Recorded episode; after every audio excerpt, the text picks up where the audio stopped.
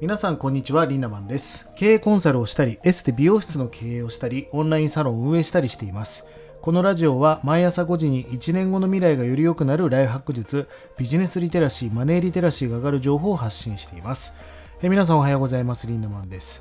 今隣にね、最近生まれた2人目の娘がいるんですが、泣いたらごめんなさいね。お届けしていきたいと思います。今日のテーマはシミュレーション能力を上げろというお話をしていきたいと思うんです。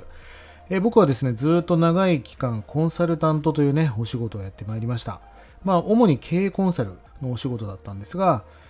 いわばその中小企業だったりお店だったり、そういうところの売り上げを上げたりとか、そこのとにかく業績が上がるような支援をする、そんなお手伝いをするお仕事をしていました。おかげさまで関わってきた事業体が 20% 以上のね、売り上げを下回った企業が一社もないというね、本当にありがたい話なんですが、それぐらいの成果を上げることができました。で、僕はどういう力がコンサルにとって必要かなと思った時に、今日のテーマのシミュレーション能力っていうのはすごく大事だなと思うんですよね。で、それは何かっていうと、例えば初めてその飲食店から依頼を来てね、飲食店に行った時に、このお店はもうそもそも外からこうやって見えちゃうことが問題だから、女性が入りづらいからここに植木を置こうとか、要はパッと見てそのお店の配置だったり、従業員の接客だったり、色味だったり、ウェブサイトだったり、それをね、即シミュレーションする力がないとコンサルってできないんですよね。そして自分だけのメガネで見ちゃダメなんですよ。やっぱり20代のメガネ、40代のメガネ、50代、60代のメガネっていうのは見えてる景色が全く違いますんで、そのサングラスをかけ直して、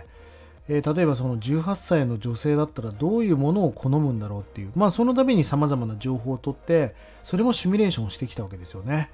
だから、コンサルティングというお仕事ができたわけです。ぜひね、皆さんにもこのシミュレーション能力っていうのはつけた方がいいというか、つけていただきたいなと思うんですよ。で、これってね、実はトレーニングの方法がありまして、そうだな、例えば友達の誕生日パーティーを企画するとするじゃないですか。で、その時にシミュレーション能力を鍛える方法があるんです。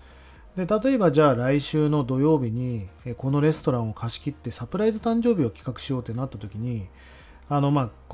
いろいろこうシミュレーションすると思うんだけどね、まず最初にやってほしいことは、まず会場を視察に行くんですね、僕の場合は。で、会場を視察行った時に、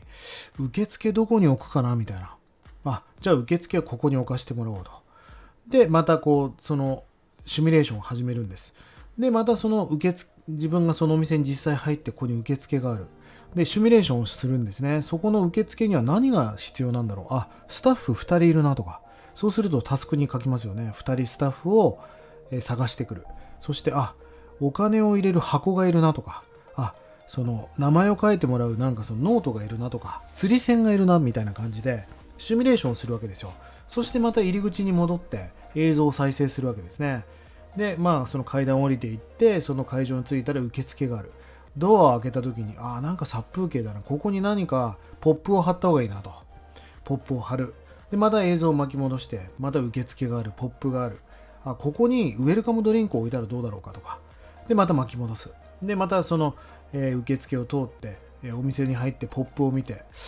BGM が足んねえな。よし、DJ を入れよう。みたいな感じで、何度も巻き戻し再生っていうのを繰り返してシミュレーションをする力を上げていくんですね。もちろんこのシミュレーション能力ってそのセンスとかもいるんだけど、いいものに触れてないとそれアドバイスできないんですよね。世界中のカフェを見てきた人が作るカフェと、スタバにしか行ったことない人が作るカフェっていうのは全然幅が違うじゃないですか。だからこそいいものに触れるっていうのは大事だと思います。こんな感じで皆さんも誕生日の企画を頼まれたり、なんだったら忘年会を頼まれたり、そういうのもいいじゃないですか。行き当たりばったりでやるんではなく、こうやってシミュレーション能力を上げるようなトレーニングをしながら企画をしてみると、そういったシミュレーション能力が上がっていくということです。でもね、そんな言ってもですね、僕も携わった会社でね、結果を出せなかった事業も実は数社います。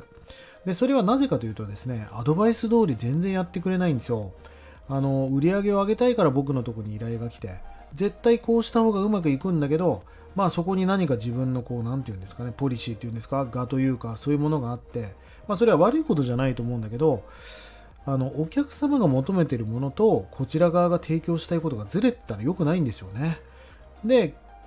言った通り全然やってくれないと。で最後の最後にうまくいかなかったんで何とかしてくれって来るんだけど、もうその時は時すでに遅しみたいな、まあそんなこともありました。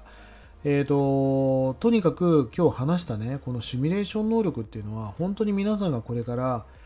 結婚式を企画したりとか、なんだったら人生設計をする上でもこのシミュレーション能力っていうのは大事ですよね。まあ、僕は経営コンサルという仕事を通じてこの能力がぐっと上がった気がします。ぜひ皆さんもこんなシミュレーション能力を上げることをやってみてください。